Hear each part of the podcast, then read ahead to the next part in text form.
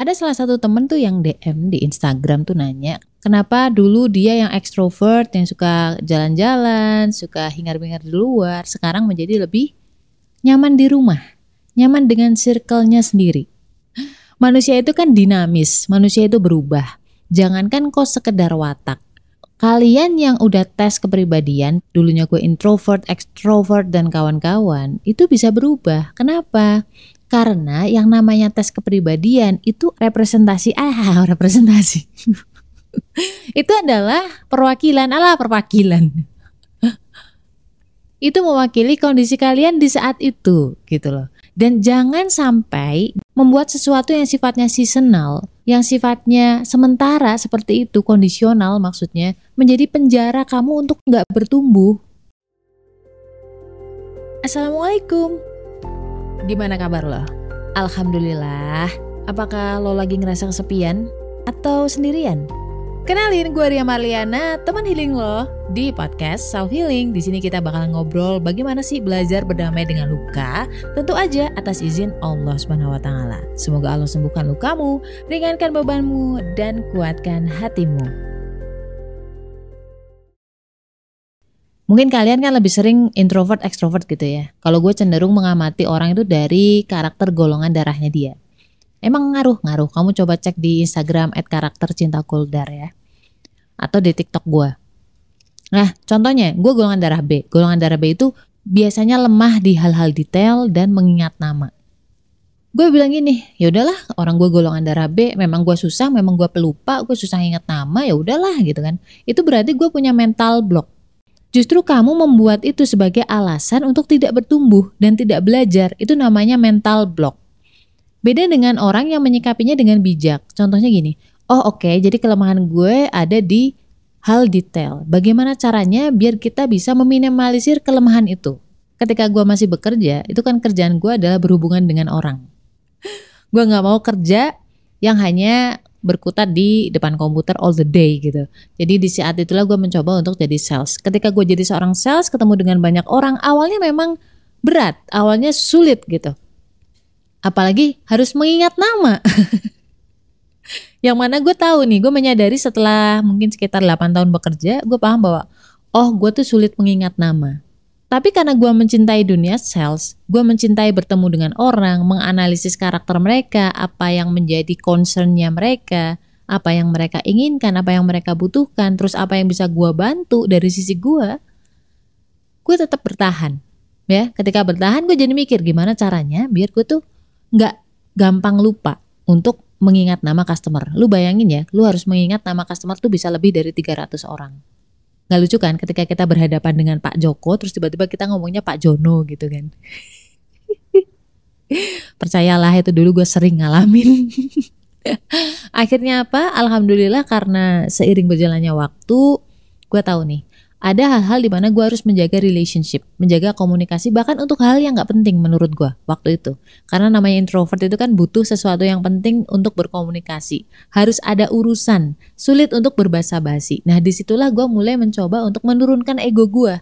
Jangan terus gue mantengin ego gue di atas bahwa gue seorang introvert ya udahlah gitulah biarin aja ini kelemahan gue mau apa so what gitu kan nggak kayak gitu itu namanya lu ego turunin ego lo jadi gue mulai mencoba mengalah ketika mereka pasang status, update status, gue komen. Walaupun itu kelihatannya awalnya kagok, basa-basi.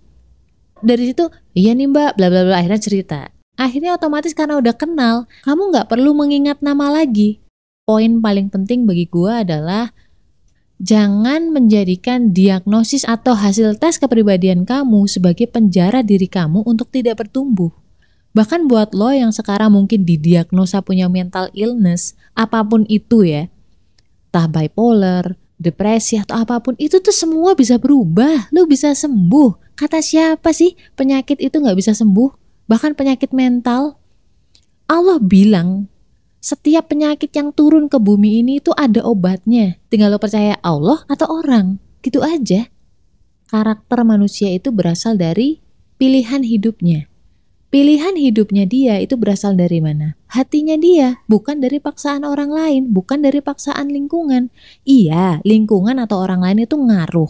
Tapi lagi-lagi itu kembali ke kemauannya dia, apakah dia mau nurutin lingkungannya dia atau hati nuraninya dia. Contoh, ketika lu dijodohin, lu nggak mau sebenarnya, lu nggak mau bener-bener nggak mau, tapi lu pengen nyenengin orang tua. Akhirnya lu nikah sama orang itu. 10 tahun menikah, kamu bisa nggak ngomong bahwa aku nggak punya pilihan lain nih, gue terpaksa nikah sama dia. Nggak kayak gitulah. Kamu memilih untuk menuruti atau menyenangkan orang tua loh. Dan niatan itulah yang membuat keputusan kamu. Setiap keputusan, setiap pilihan-pilihan hidup lo itu menjadi sebuah adat atau kebiasaan atau habit. Nah, habit ini terus lu konsistenin gitu ya, lu lakuin itu menjadi karakter. Ketika sudah menjadi karakter, lu nggak perlu mikir lagi untuk melakukannya. Udah kayak jalan aja seperti itu. Sudah jalan di alam bawah sadar. Ketika memulainya memang masih di alam sadar, berat awalnya, dipaksain. Ketika kita tahu bahwa setiap karakter itu asal muasalnya ada dari kolbu atau dari hati lo atau dari pilihan hidup lo, lo tau nggak akar kata dari kolbu atau hati? Kolbu adalah zat yang mudah berubah. Jadi kalau ada orang bilang watak nggak akan pernah berubah, nggak bisa. Kalau Allah bilang berubah, berubah. Walau alam ya, siapa yang tahu. Jadi kalau misalkan ditanya kenapa sekarang gue lebih nyaman dengan circle diri gue, karena kita itu mendewasa. Ketika lo semakin dewasa, itu kita udah bisa memfilter mana yang penting yang menuju ke tujuan hidup kamu dan mana yang harus kamu drop down atau uh, drop down itu apa ya? mana yang harus kamu sisihkan. Beneran. Ketika lo masih kecil kan semua makanan lu embat ya. semua makanan lu embat. Ketika lu usia 20 tahun ya makanannya lu suka-suka aja. Ketika usia 30 tahun lu mulai memilih bahwa oh ini kalorinya terlalu besar, akan mudah gembrot gitu kan. lu memilih akhirnya oh ya udah yang sayur-sayuran aja, yang seratnya bagus. Jadi semakin selektif. Itu sudah fitrah manusia kayak gitu. Dan kemampuan memfilter ini itu ada kaitannya dengan tujuan hidup kita. Orang yang sudah tahu dia mau ke mana, contohnya mau ke Jakarta dari Semarang, Naik apa? Naik pesawat. Kita tahulah mana yang harus dibawa dan mana yang harus ditinggalin. Bener nggak? Nggak semua barang di rumah dibawa kan? Begitu pula ketika kita punya tujuan akhirat. Kita punya tujuan mengantarkan anak-anak kita menjadi anak-anak yang soleh-soleha.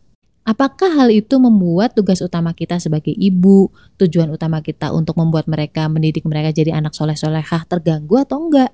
Ketika dengan aktivitas ini mengganggu tujuan utama kita, kita udah jadi males. Tapi lagi-lagi kita harus punya ilmunya. Tahu tujuannya, kalau nggak tahu ilmunya, ya sama aja bohong. Sama ketika lu mau ke Jakarta naik pesawat, lu nggak tahu bahwa ada batas kopernya berapa kilo, lu nggak tahu tentang itu, maka kamu juga akan bingung juga, nggak tahu mana yang harus kamu filter. Tahu-tahu cobek rumah lu bawa, kan berat. Ketika kita sudah tahu mana yang kita prioritaskan, insya Allah kita akan lebih mudah menatanya di dalam hati kita. Ada orang yang penting kita pikirin, ada orang yang nggak penting kita pikirin. Hal-hal yang bikin lo down, tinggalin. Hal-hal yang membuat kamu kuat, semakin dekat sama Allah, terima dan syukuri. So, apa pun masalahnya, la haula wala quwata illa billah, stay love and assalamualaikum warahmatullahi wabarakatuh. Episode selanjutnya.